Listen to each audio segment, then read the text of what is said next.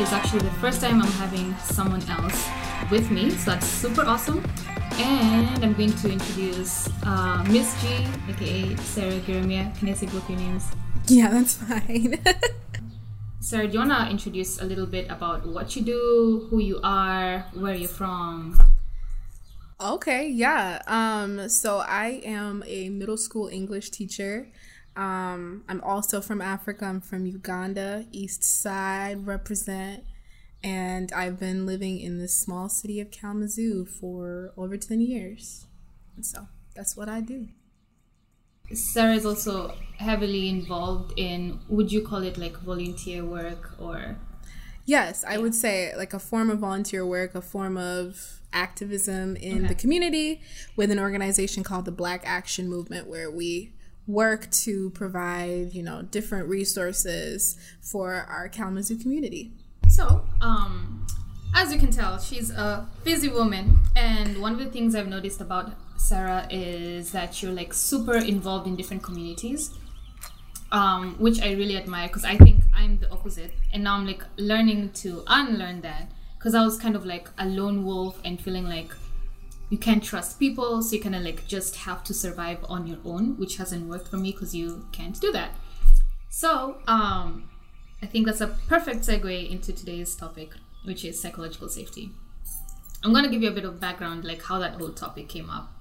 Um, so I think I, I don't know how it is for you, but I'm like conflict averse. So I generally avoid conflict, and before in the past, like if I did have conflict, it just meant, um, oh, cool, relationship's over, like with whoever it is, you know, which is like not healthy, obviously, or sustainable. and so I was taking this class. Um, I don't know if you know that Harvard was doing like free online classes During Yeah. the pandemic, yes. yeah. I don't know if they're still doing that. Um, but there was one about conflict and cultural differences and all that stuff.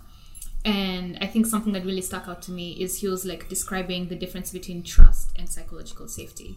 So trust, he says, um, I mean, there are probably like so many different definitions of this, but trust is essentially um, your ability to give other people the benefit of the doubt. And then psychological safety, according to his definition, is your ability to believe that other people will give you the benefit of the doubt. Ah, okay. Yeah. So um, you can trust people, but if you don't have psychological safety, you won't necessarily feel safe enough to be your whole self. And so that's something I was curious about. And I was kind of like giving you a background of, I don't know, I actually used to watch a lot of TV growing up, um, but then in the last two years, I've become obsessed with listening to like interviews or like I know people bash social media a lot, especially because everyone's showing like their best side or whatever. But I love just like YouTube channels and seeing how people think. Even if that's like the best version of themselves, like I still like to understand because I think like everything we do is based on a thought pattern, you know. Um, and I think learning a lot about, like, especially like it's easier to just like use celebrities as an example because their lives usually are on display for everyone, right? But I was thinking about like some successful people and how like each of them have an important relationship in their lives. So an example is I told you like Kevin Hart like loved loved his mom. I think his I don't know when his mom passed passed away, um, but he had a strong relationship with her. Even though she was like tough and no nonsense, she was also like a source of like love and support for him. Um, same thing for like Trevor Noah, for Whitney Houston, um, for even Kanye West. I think he was he really loved his mom. I don't know if this is just a coincidence, but it's something I've noticed, and it doesn't always have to be a parent. You know, sometimes it can be like a best friend. It can be a teacher. Um, hey, yeah. Uh, I don't know. So I'm just gonna like highlight like some of the things I think are powerful about psychological safety.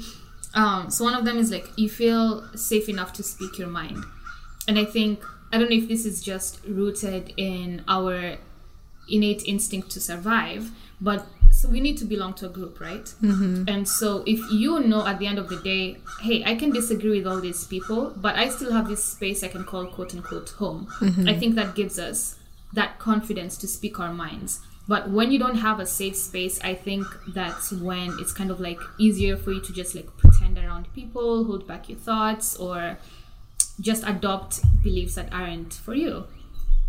And then yeah it gives us like also freedom to disagree.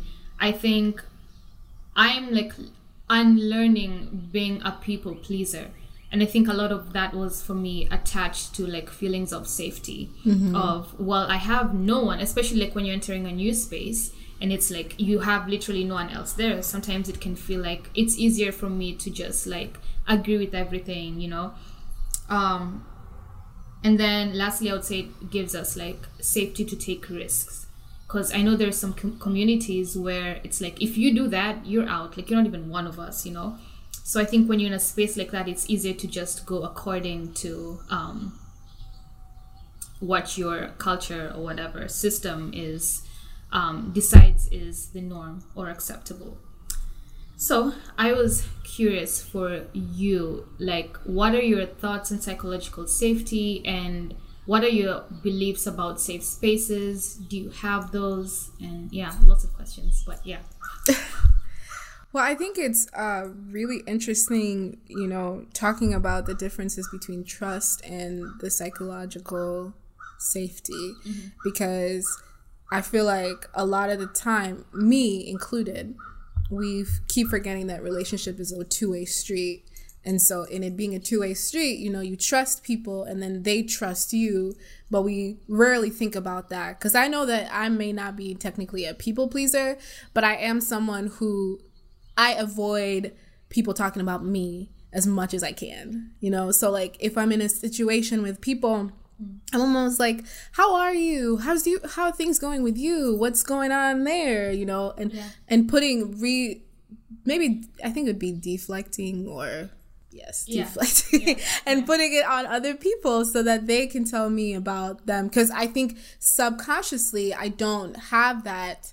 I don't feel you know that that safety there. Okay. Um, and so like you said, it pushes you you know makes you feel like you can't trust people you can't talk to them and then you, you you're kind of like ostracized and put to the side mm. um as far as like safe space i think you're right that it's important to have an like either one person a few people mm. um who you can actually who you who you can know that they will they will give you that benefit of the doubt yeah. And I think that's why a lot of people end up going to therapy because then you think about it, you're like, this person's getting paid to be here. Like, I'm paying you. Yeah. You know, like, so you have to, at yeah. some, in, in some aspect, give me the benefit of the doubt.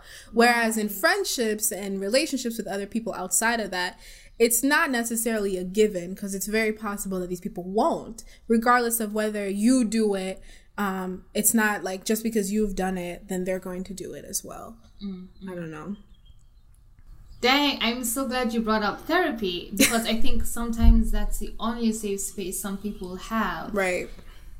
But that that's really powerful. Um okay, I'm kind of curious. Like I know we kind of like touched a bit on conflict or disagreeing with people and especially today with I don't know, something that's really been amusing me is like cancel culture. Mm. And I, I know like Trevor Noah once like joked about it. Also, just like put this out there because Trevor Noah has his own political beliefs. I am not in any way, shape, or fashion like saying I resonate with everything he says. But I think something that really stuck out to me was like, um, he's like, I think Twitter needs to have like there needs to be like a jail sentence. Like, how long are you cancelled for? You know, mm-hmm. and who's the one deciding who you're cancelled by? Right. And he was making a joke about it, but I think huh, today we're in a space where I think it's in a way cool, like where spaces are so curated.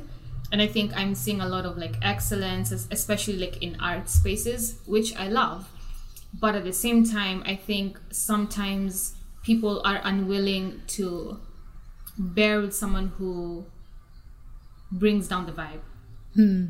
if that's how i can put it. So it's like this person is acting out um yeah you're not like you, you kind of like ruining the atmosphere. So it's like people i feel like sometimes people don't have enough grace for people when maybe they're growing in certain aspects of their lives. So like for you how do you go about conflict? Like do you ever cancel people or like yeah what's your approach to that I do. Like I'm not even gonna lie. Like I do. I do cancel people, um, because I I subconsciously give people like a what's it called multiple tries. okay, okay. I guess like when it comes to like maybe we just don't agree or maybe we're just having too much conflict all that awesomeness you know? Um i and then i get to a point where i'm like okay xed out especially when people disrespect me. Like that's one where it's like yeah there's no coming back from there. And for me when it comes to conflict i also have to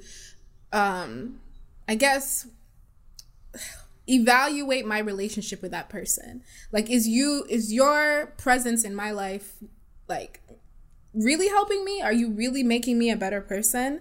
Um or are you bringing me down? Or are you reverting me back to old habits of you know because i used to be very like a very subconsciously angry person. And so like are you taking me back to that space? Because if you are and we're already having issues there's really no point to continue right now. Maybe we're both not at a space where we can actually maintain a good relationship with each other. So peace out out out of here bye adios I think that's a really good point, like being able to identify when it's when that person is actually making you a worse person. You know what I mm-hmm. mean?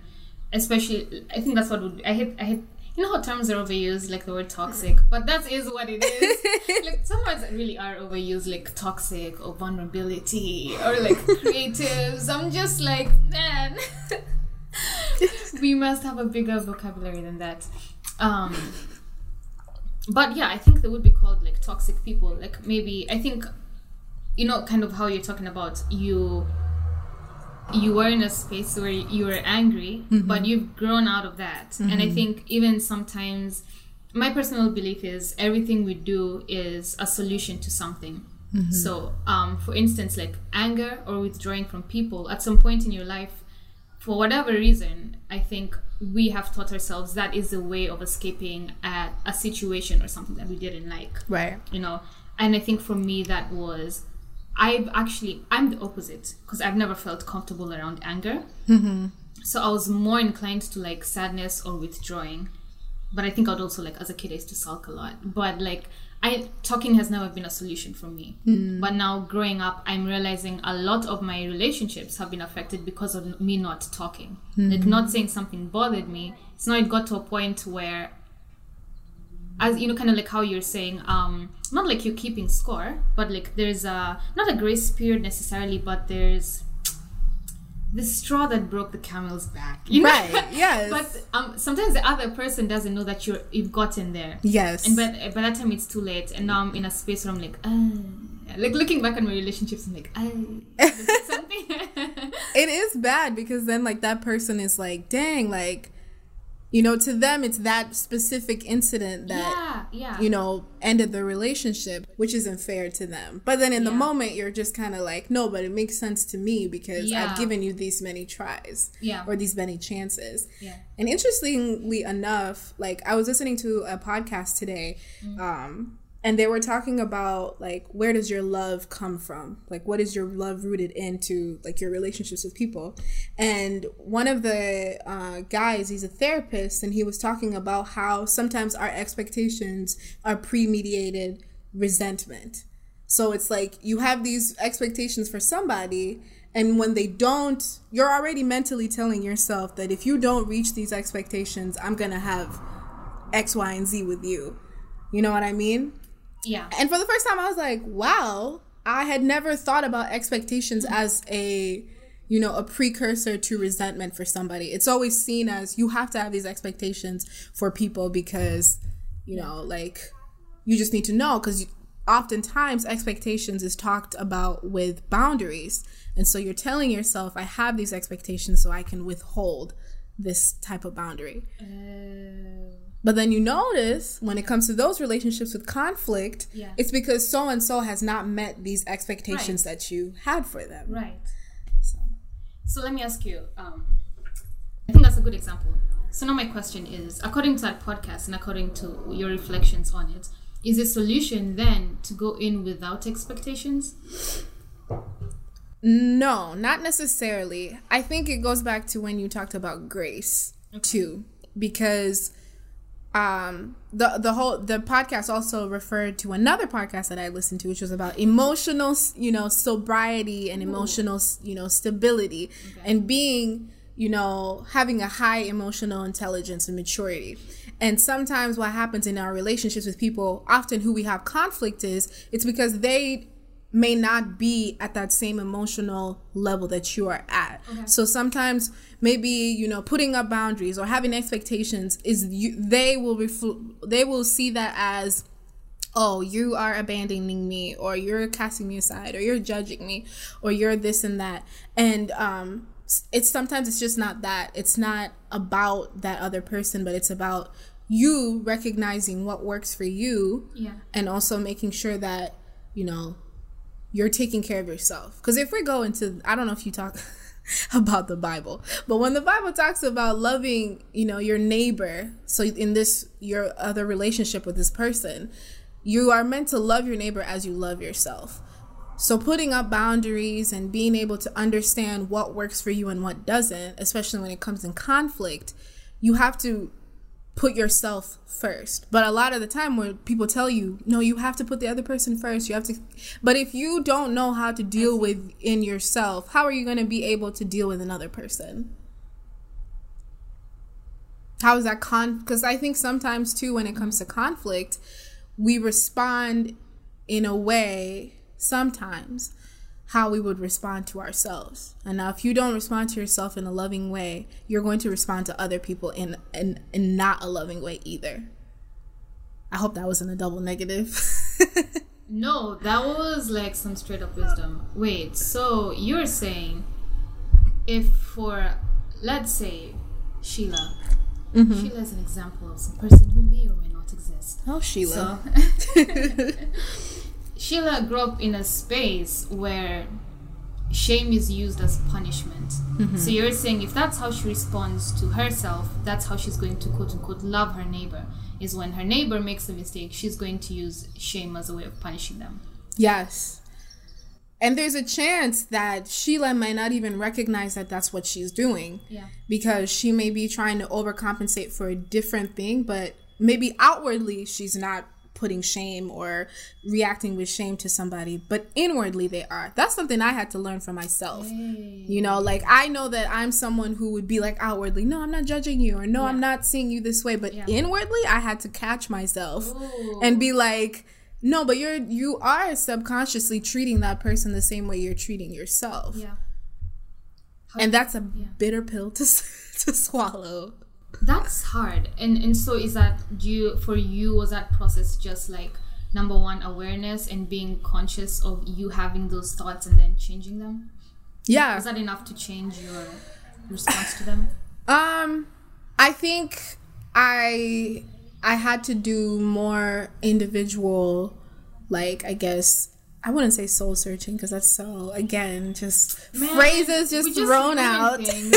Human beings, we just ruin things. It'd be perfect. It'd be perfect. But yeah, soul searching. I had to do some soul Yeah. searching for myself and then um put in place the right resources Yeah. to help me overcome and you know unlearn that negative behavior Yeah. um of you know having so low self-esteem and pushing that on other people rather than you know you know it takes it i think awareness is important definitely because when you're aware then you can catch it right. but then sometimes you it depends on where you are in the process and i would say for me i'm in the process of yeah i've caught it and now i'm going to use the resources that i have to unlearn it I'm curious. So is it like someone who helped you see this about yourself? Um, in a way, yes. I think I think also in these types of situations, people need to be affirmed of their emotions. And so sometimes you may know that there's something going on or you may know that you're reacting in this a certain way about a situation. But if other people don't affirm or qualify that or like make sure that okay, yes, that is true, that is what's happening, you have a very difficult time actually getting the help that you need to unlearn these things. So for me what was happening was I finally received that affirmation that I needed. Um so like my mom actually this is this is very recently I I talked to you about this about realizing that I have some abandonment issues that um I have really just like put in a box and thrown away and put to the side and haven't and though that issue has been impacting my relationships ever since but I never really thought about it that way never thought that that was what was going on but I had actually shared it with my mom, who I talk to and I'm open with, but for a really long time, she she made it seem like, no, we didn't abandon you. What other people are saying is not true. Whatever, whatever. So for me as a child, I was like, okay, well, my mom's right. I wasn't abandoned. Okay. So these feelings of abandonment, they just I don't know why they're here. They don't Yeah. that doesn't make sense. But as a kid, that's how I felt. Yeah. So my emotions at the time and how I was feeling Yeah. were just disregarded at the time. But I didn't know, you know? So I grew up with that just sifting and growing in me and then impacting everybody around me unknowingly until just recently when I shared with my mom that I'm actually going into therapy, she was like, "You know, I know that I played a part in why you feel the way that you feel." Dang. And so I was like, it just there, I was like, so it's not in my head. Like, it's not just something that I created to make sense of why I am the way that I am, but it's actually real. And so, going back to people affirming how you feel for you to be able to, you know, again, get to that step of like unlearning these, you know, negative responses or how you deal with conflict in your relationships, all that kind of stuff. I think heavily is when people tell you how you feel is real. And oftentimes you hear that when you go to therapy Yeah. because your therapist will be like, it's valid. And, you know, yeah, that's enough. But some people, you want to hear the, not necessarily the root of your issue, Yeah. but like it's like people whose parents you know your maybe your dad left or your mom left Yeah. and then there's the moment when they tell you that what i did was wrong. Mm-hmm. Like that's all these these kids are searching for is for you to recognize that what you did Validation. yeah exactly. I don't know why that was so hard to think about that word. But yes You to be validated. You know affirmed is a good word but validation yes yeah. is definitely what i think in my experience that I just shared is what really has made me know Yeah. and realize that hey like let's get to work because for a long time you just avoid it Or then you feel like you can't trust yourself because your feelings are telling you one thing, but the people around you are saying no. no You can't feel that way, no especially after all I've done for you. You know what I mean? yes And so you're like, okay, because my feelings are wrong and they're not going away, there's something wrong with me. Mm-hmm. I'm broken, or. And then I, I feel like when people don't find validation, they can't trust themselves anymore. Mm-hmm. Because then you can't, you then you really can't separate separate like reality from like fiction in your mind, you know. Mm-hmm. So, and I think that may, and I think that's also the space I've been in for a long time, and it's like because you're not finding that validation and because you can't trust yourself, you end up being that person who someone hurts you and you're saying sorry. You know what I mean? It's Yeah. because you feel like you've done something wrong. Yeah. Or any kind of person can say that was offensive and you're going to be like, wow, why did I say that? And it's like, maybe it wasn't. Maybe that is how they feel and that's okay. But it doesn't, you know what I mean? It just like adds to um, lack of self trust. Anyway, so aha, you said so much and it's so beautiful and I'm okay. That's really awesome. So I, I was reading or rather listening to this audiobook. It's called um, Attached. I, I don't know if you heard about that. uh-uh by who I, I never remember the author, which is probably really terrible. I never. wow you don't want to plug people you want to keep it to yourself i see Stop. Um, but anyway, so it's about like attachment styles. I don't know if you're familiar with attachment styles. Is that like the stuff that when you're a kid? Yeah, yeah, yeah. Okay. So like, um, That's all I know. That part when you're a kid, and it stops right there. uh, just when you're a kid. yes, when you're Ju- just when you're when you're a kid. And the Nice. rest, I don't know. That's like fifty percent of it. So you're basically an expert now. Um, but when you're a kid, so the three main attachment. Well, technically there are probably more, and some of them I think like are interwoven. But the main ones are secure attachment style, avoidant attachment style, anxious attachment style, and then the fourth one is anxious avoidant. So secure is um, you're you feel you're able to affirm each other's needs. Not always give each other's needs. Sometimes you can't. Sometimes maybe you're exhausted or whatever it is. But you're able to say, this is, you're able to like um, be assertive about how you feel, but you're also able to receive how other people are feeling. So now, um, an anxious person is a person who they're unsure. And because they're unsure, like I think these are the type of people that are often called like clingy, because what they're looking for is that validation. Like, do you still love me? Do you still want me? Am I still good enough for you? Do you still see me? But people, if you're not with the right person, that you can be seen as someone who is demanding. And then there's avoidant, and this is a person who doesn't want any form of like intimacy with people. Um, and so it's easy for them to like cut people off because they're not emotionally attached. But I think even that not being emotionally attached is really just suppressed wants and needs. Like you don't, for whatever reason, you don't feel like confident or safe enough to say what you want, and so you just shut down your, you just don't allow yourself to get too close to people. And then, um, why am I bringing this up? There's something interesting that um, I was learning. So there's something called protest behavior, which is how we say what we want without saying what we want. So like remember like how I mentioned like when I was a kid I used to sulk a lot. So that's my way of saying, hey, I need someone to affirm my needs. But it's not effective because you're pushing people away when your protest behavior is like off-putting, you know.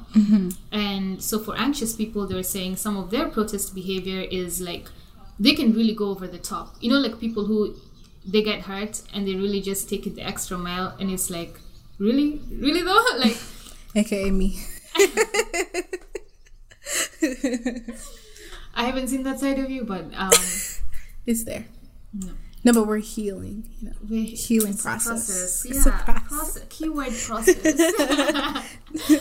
um, but yeah, so and it's something interesting they said is for an anxious person, if they don't get validated, they actually get louder.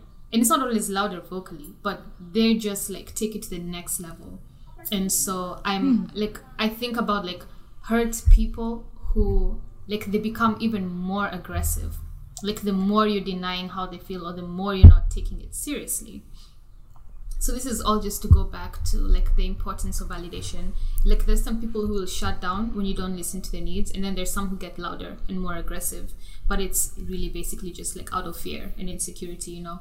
Like just wanting that part of you to be seen understood and validated. Yeah. Um so yeah that was all just to say that um it kind of reminds me of like you know how i think a lot of tv shows like children's shows do the whole the bully bullies the kid you mm. know and the smaller kid or whatever and then then we find out that the bully themselves are dealing with their own issues Yeah. at home Yeah. and so it's kind of like that you know very cliche of hurt people hurt people but it's Yeah. really true you know Yes, like yeah. and in that way when you talk about getting louder that's also a form of being loud too Yeah. because if you're bullying somebody especially you know coming from a teacher that's the type of mentality that i get into is like i don't automatically assume that somebody is just bad. Right. You know i don't just right. assume that you're hurting this person because that's genuinely what you want. That's the first that's not my first thought at least. My first thought is what's going on like why are we reacting this way why is because this is a reaction Yeah. you're not this is not something that just came out of nowhere you're reacting to something maybe you're reacting to being you know you know not seen at home or Yeah. or you're you're trying to overcompensate for something it's Yeah. just always constantly a reaction and what happens with a lot of like at least talking about students and kids Mm-hmm. is that they're just seen as automatically written off and put aside and just they're just this and da da da and then they end up growing up with those diff those different um you know where they continue to hurt other people in their in their yeah, lives yeah. it's, just con- uh, just a cycle of hurt High school never ends. honestly it's just like that is duplicated throughout their whole entire life yeah. Okay, I'm man. You just see how it's flowing and all just tying in together. so my question is, how do you create psychological safety? One for the bully and two for the one being bullied. And I just wanted to like bring in a different angle. So you have siblings, Yes. and I'm sure you've disagreed with them at some point. definitely Have you ever like? So I have a I have a I have three sisters. I remember like growing up, my older sister and I used to fight a lot, mm-hmm. and like there were times when I'd be like, "I'm gonna tell mom." So you know how you go with confidence, like, "Wait till you see, wait till wait till mom hears." I don't know if that's ever happened to you. Like you go with confidence, like. Oh, she's gonna take my side. You're gonna see, Right. And then you go to your mom, and your mom is like, "Sorry, tell her sorry," and then that's the end of it. And it's like, "Wait, no, no, right punishment, justice. justice yes now so, but you're bringing in an angle of actually compassion for the bully, or I don't know if the word is empathy for the bully as well. So, Miss G, there are two kids. One is being bullied, and one is a bully. How would you go about that, or what do you think is like a healthy and effective way of going about that? So, um, in most schools, at least in the Kalamazoo public schools, in the schools that I've been in, they have restorative. They practice restorative justice. They try to restore the child back within the classroom after an incident happens. The whole idea is to have them talk about what the issue was, what happened, and all that stuff. Now, I've never been in a classroom, in a restorative justice classroom, so I don't actually know their process and everything. But for me as an individual, if I had a situation like that, my first thought is also to come with that empathy and probably put these two aside and have a conversation with them because instead of looking at one just as a bully you're again removing their identity as just a kid. Like you know you're you're forgetting that this is still a mm, kid. a kid who is going through the adolescent process right now they're developing. This is not a developed child you know? Regardless of what life has brought them in and whatever they've experienced yes the maturity is you know somewhere there but it has become so fast paced at such a small time they don't know how to maintain they don't know how to they don't know how to talk through it they don't know how to do anything so the first thing is you you come to them as who they are in that moment which is a kid and when you have kids, you have to talk to them in a way that one validates them, because we go back to validation. Like, you know, you have to tell them, especially if it's the bully, you know, like, I hear you and I see you and I saw what you did. And now I want to know why you did it, where it came from, and if you notice the outcome of your behavior and what you want to do next time. Mm. And then for the kid, you uh, the one who's getting bullied, again, I see you, I see how this has hurt you and I we're going to make something happen rather than just like, you know, I see you, yeah, yeah, people are mean.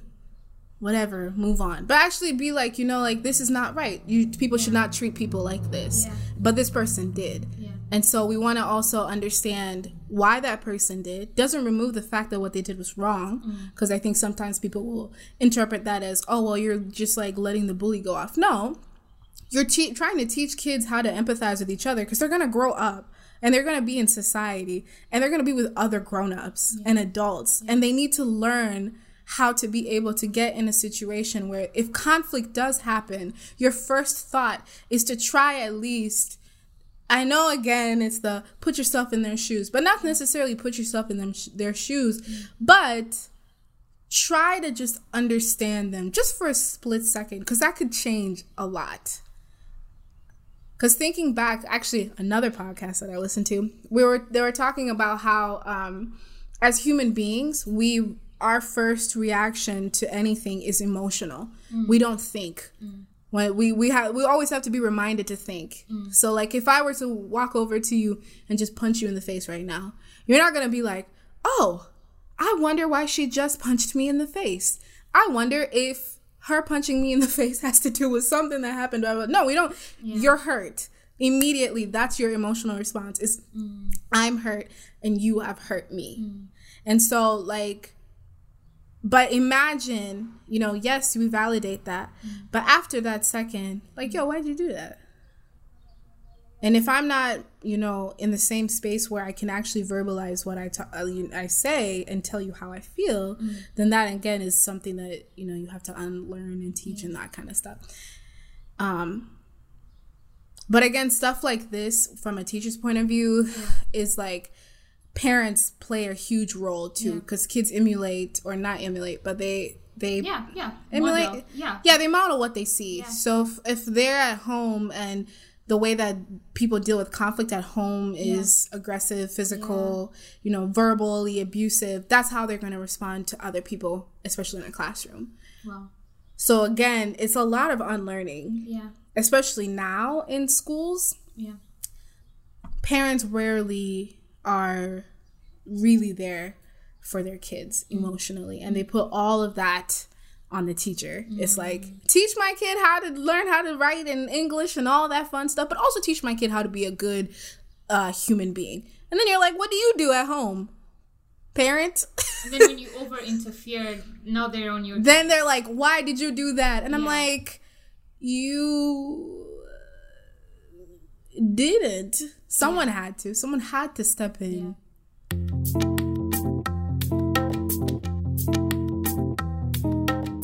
Do you believe justice exists? justice exists Yeah. in just an arbitrary way Sure. in general Let's start with arbitrary. Yeah. no Oh, do tell. um okay so let's for example you talked about cancel culture in the beginning Yeah. Um that's a good example at least to me where i see that justice doesn't exist. Because to me when i think about justice is that you know people serve their time. People also get an, the the opportunity to reflect. And then people come out of that Yeah. new and ready to you know reaccum reaccu- Reacclimate? reacclimate themselves? Yes i think so. Maybe i made that up but it's okay. It's a word. it's a word somewhere. But they come back into whatever. So for example cancel culture like when you know trevor noah was talking about it the whole jail thing i think that's a great idea when it comes to cancel culture. Like someone needs to tell us how long are you canceled for? Yeah. you know why were you canceled? Who's in charge of telling us this stuff? Because you have no idea how many times people have been canceled. Yeah. and i thought oh yeah we're canceling so and so and then like a week later they're not canceled anymore and to me, it's not because they're not canceled anymore because they were able to like come back from what they did. It's just people just decided not to cancel them anymore. So in that process of being canceled, what actually happened? like you're saying was there actually any justice because they may or may not have reflected they may have like caused more hurt than they you know experienced by being cancelled for a week Right. And then there's the opposite of people who've been canceled for God knows how long and they are constantly working to, you know, like come back from whatever they were canceled for. that's not right? and then they're never they they never come back. Yeah, but then yeah. there's people who never do the work never uh, Yeah. apologize or whatever they needed to do. They never do that but instantly uncanceled. And i don't know if it's because people right now have a short attention span or because they're like um yeah i love this music and i care about the like people like for example whoever's listening to this don't hate me but like chris brown he has had multiple allegations against him for domestic violence. Really? Yes. i thought it was only rihanna. Not just rihanna multiple.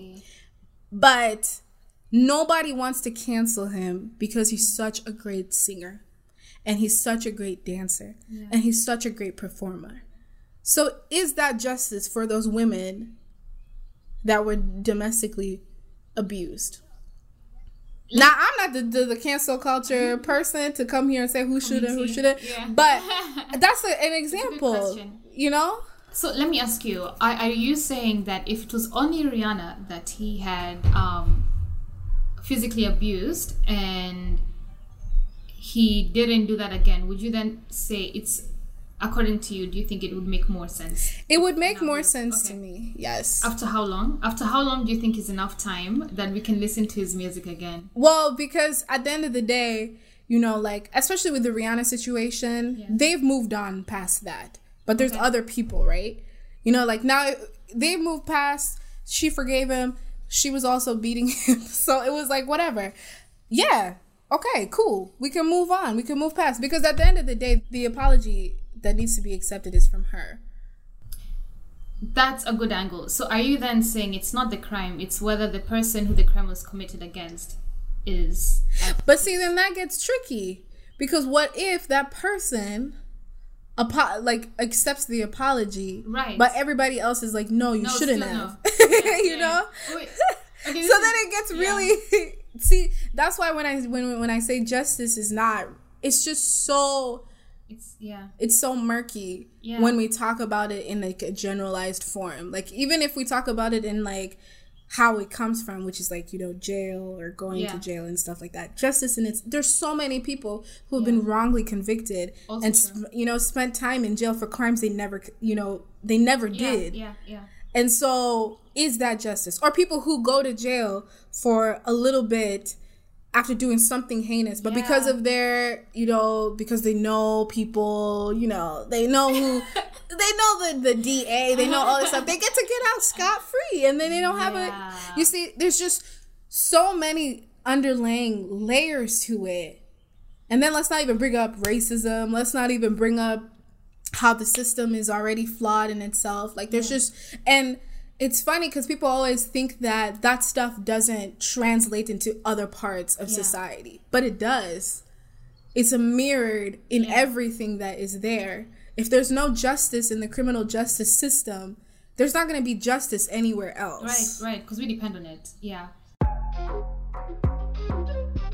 So let me ask you a question. I'm, I'm curious. Um, I'll give an example. Okay. So, and I think that's the tricky part because in talking about psychological safety, even for people who make mistakes, right? Mm-hmm. Um, there is this. Uh, he's a he. I don't know if he still is now, but he was a Kenyan radio presenter. Um, and on he's been, he'd been doing that for like I think close to twenty years or something like that Mm-hmm.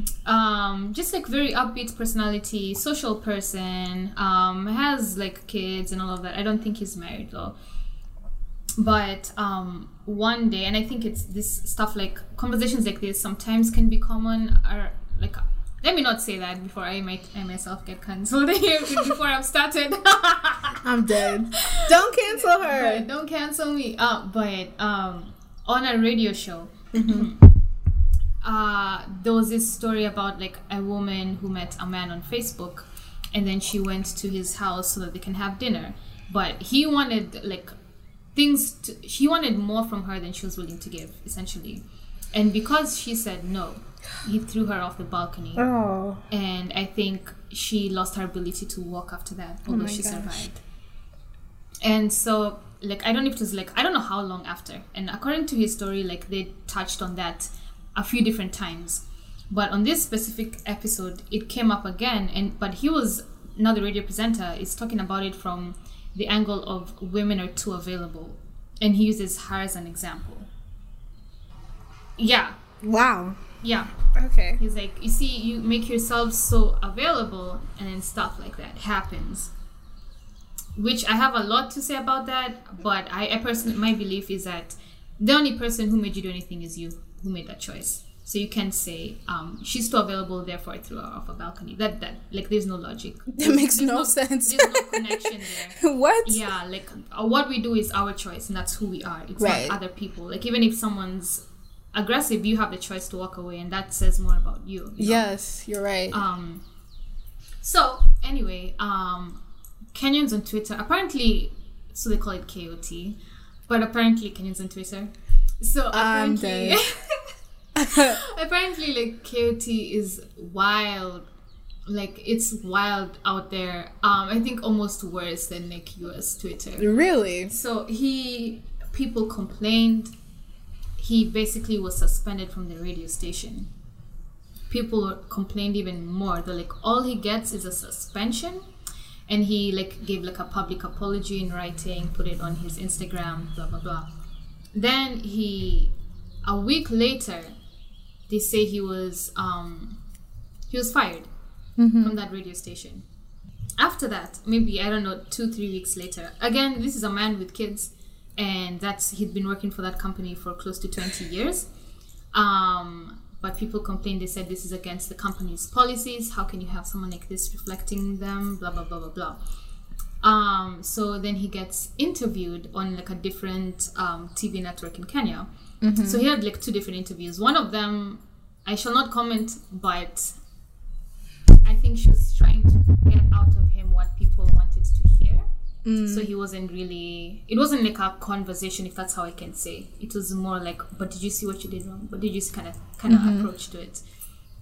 Then the second one was interesting because we got to like hear more about his life and him growing up. I think, correct me if I'm wrong, whoever is listening, um, but he grew up. I think I don't know if it was like the slums, but just like basically poor. Mm-hmm. So um, in spaces like that, and I've noticed it.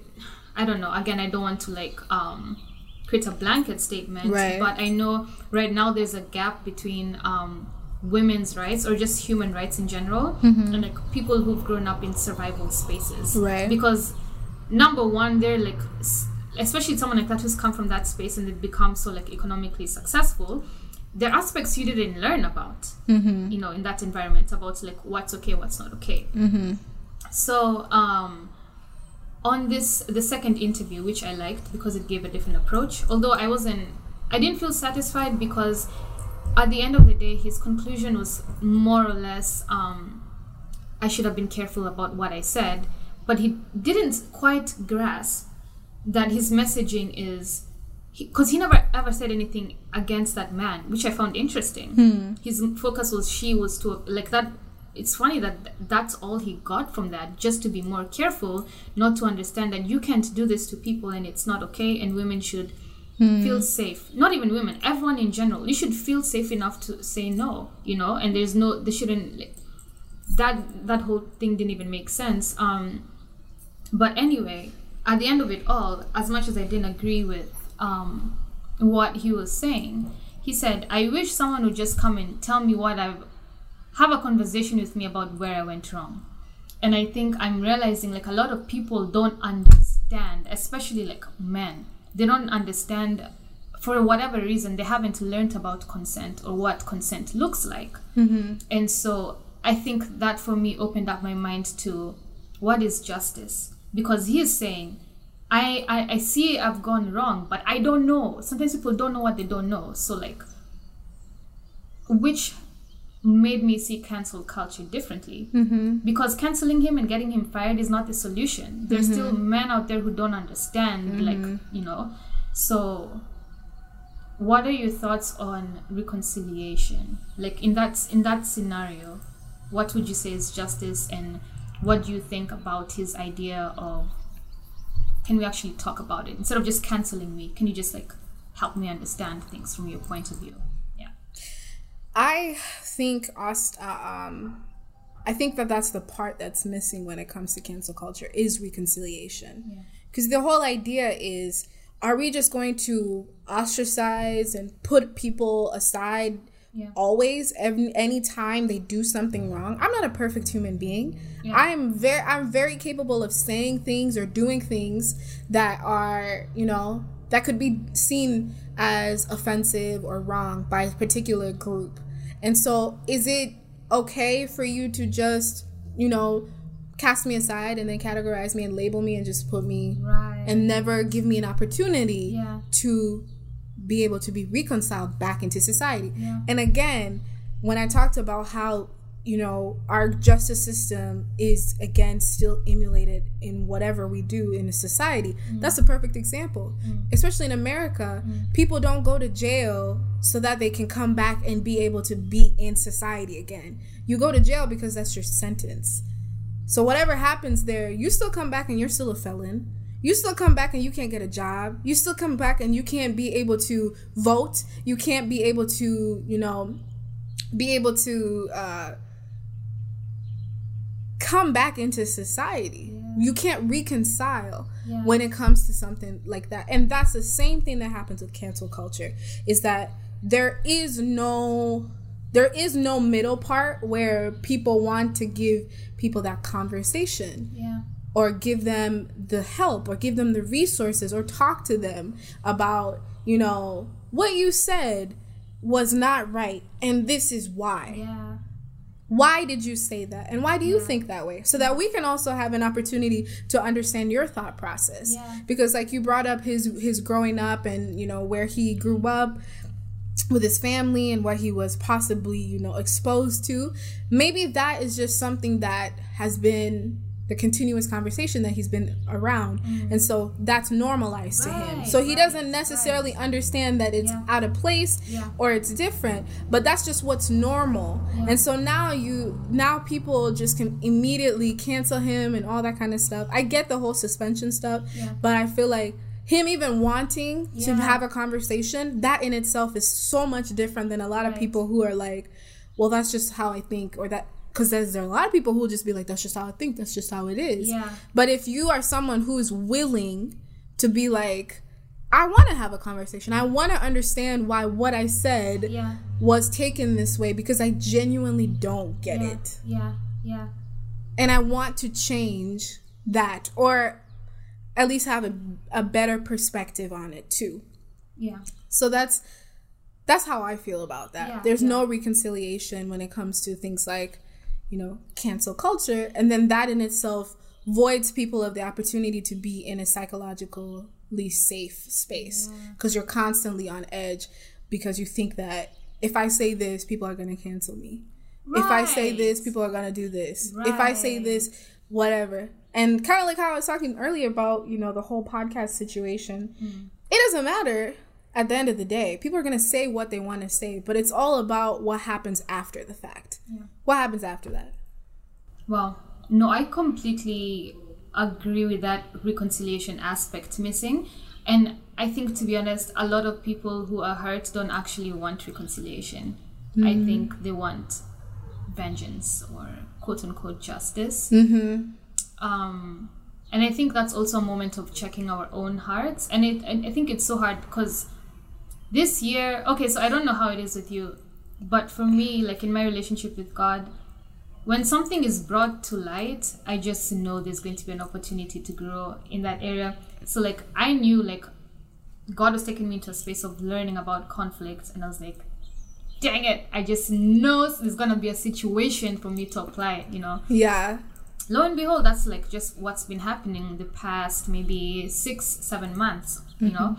And it's I think that's a part I had to like check myself on. And I don't know if I don't know what scripture it is, but it says like the goal, like um, God's goal is like unity in the spirit through peace with one another. Mm-hmm. But I think a lot of us don't want peace with one another.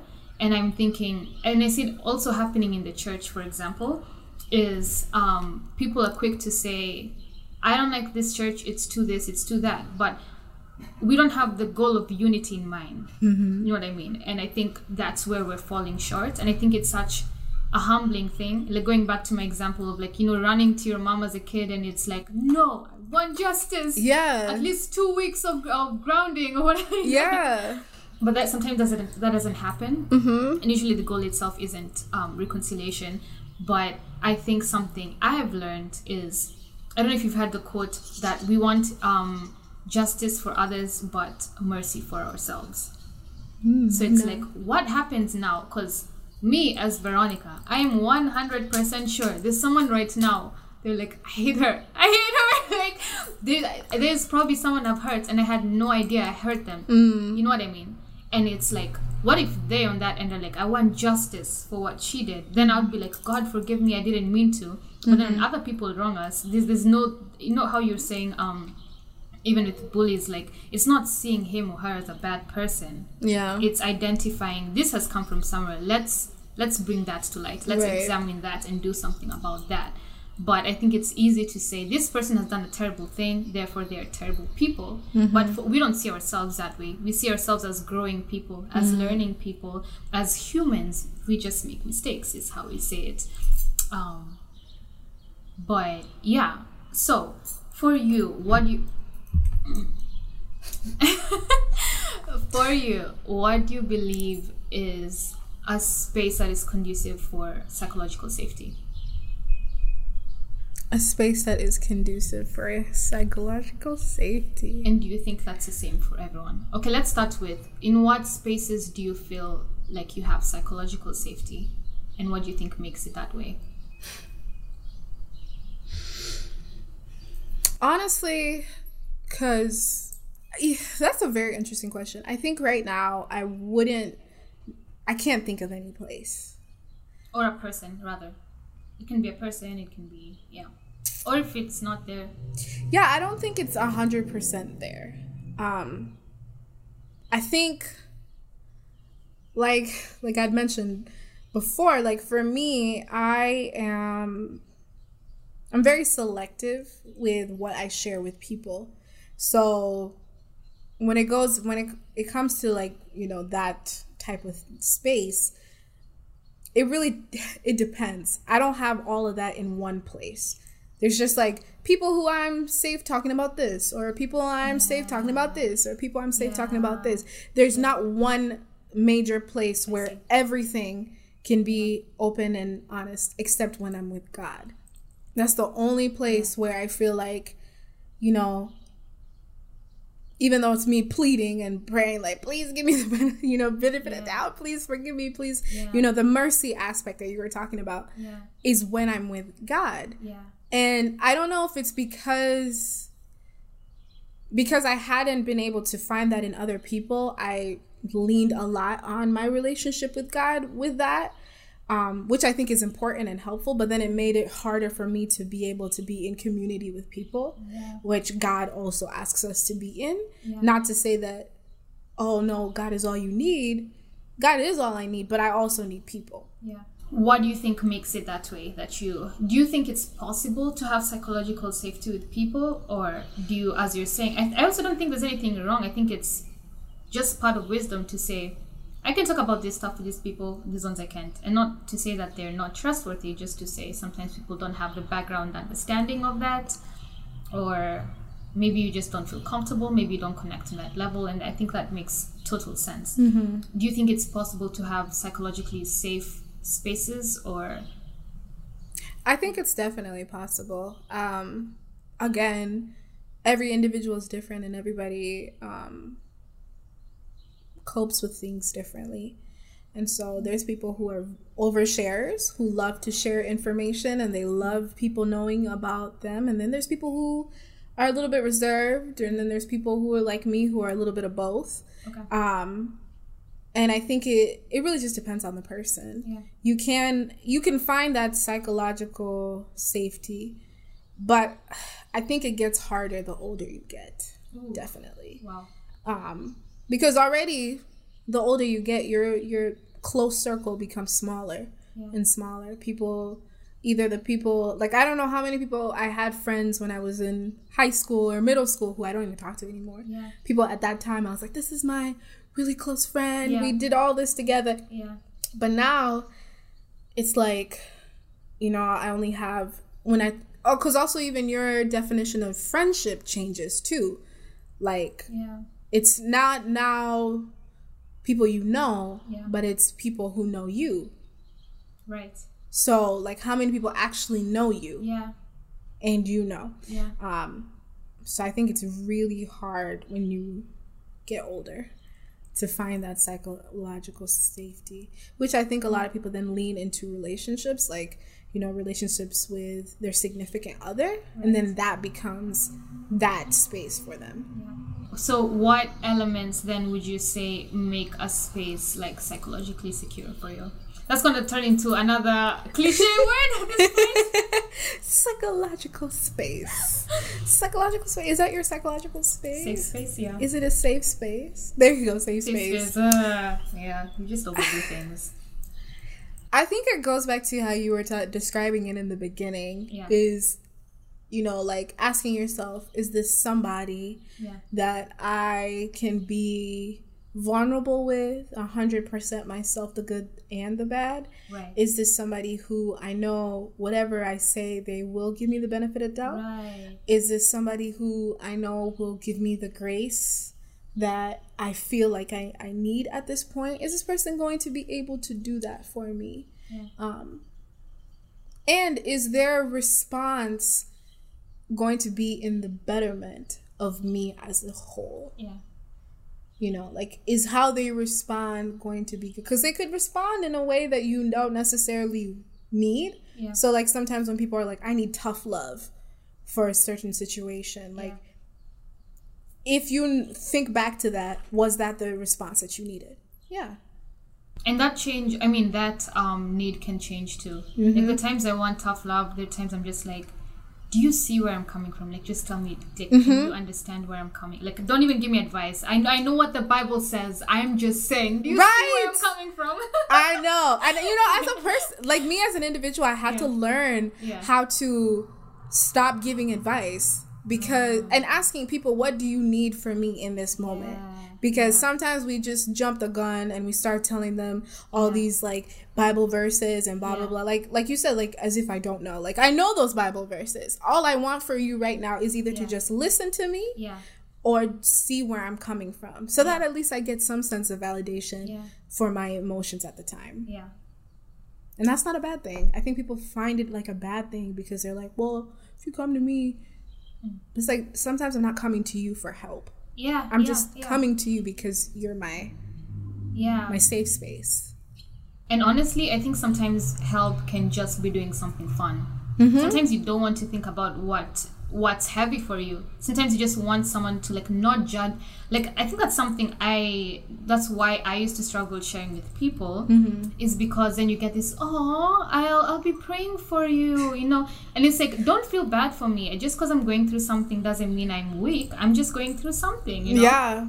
and it's like wanting to as going back to the whole idea of i don't want what i'm going through to change how you see me even i don't want pity and i don't want you to see me as a bad person like just like see me you know Yeah. um but i do like what you're saying about number one being able to say what you need from the person and i think for the other person that means being willing to listen to understand and give people what they need and not try to give what you think they need yeah yeah that reminds me of like the love languages because I was actually listening about that today too. Oh. Yeah. Because um, I realized that in in a relationship that I had, you tell people what you need, but because people are so hung up on what they they can do, yeah they won't do what you need. Yeah. Like for example, if I'm somebody who is just using the love languages example, like let's say in our safe space, I'm someone who is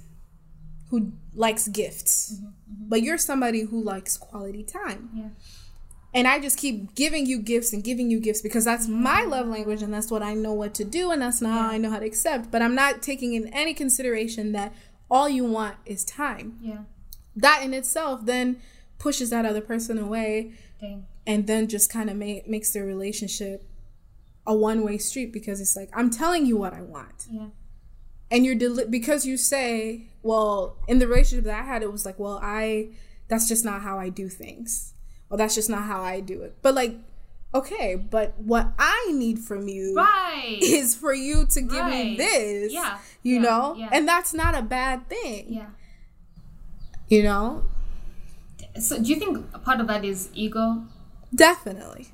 I think it's ego and I think it's the lack of it's the lack of wanting to do anything besides what you know. So like I think with that person I think it was more of well I don't I just, I don't know. I don't I don't want to oh or lack of uh, getting uh, uncomfortable. That's out of my comfort zone. I don't know how to spend time with you, so um, I'm just gonna give you gifts because that's what I know how to do. That's what I'm comfortable with. Yeah. But it's like, Or like I'm not touchy, or I'm not. I'm not. I don't like talking about my feelings. yes, Yeah. I feel like we've covered a lot. Uh, thank you again for just like being so open and willing to like talk about things. I really enjoyed this conversation. Me too. Um, and I feel like it needs like a part two. And we need to like we need to get Bethel in on this too. Part two. Yes. Um yeah, do you have like any parting thoughts or yeah.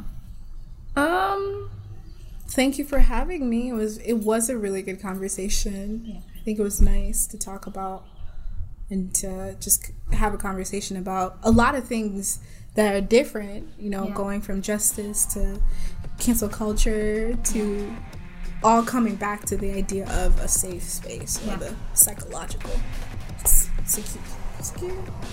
Safety? Safety. Well, I'm like we've talked about this the Yeah. whole time, and then at the end, I forget what it's called. Psychological safety. Yes. Yes, I think how, that's it, it was. It's awesome. Thank you. Yay. So good to have you on the show.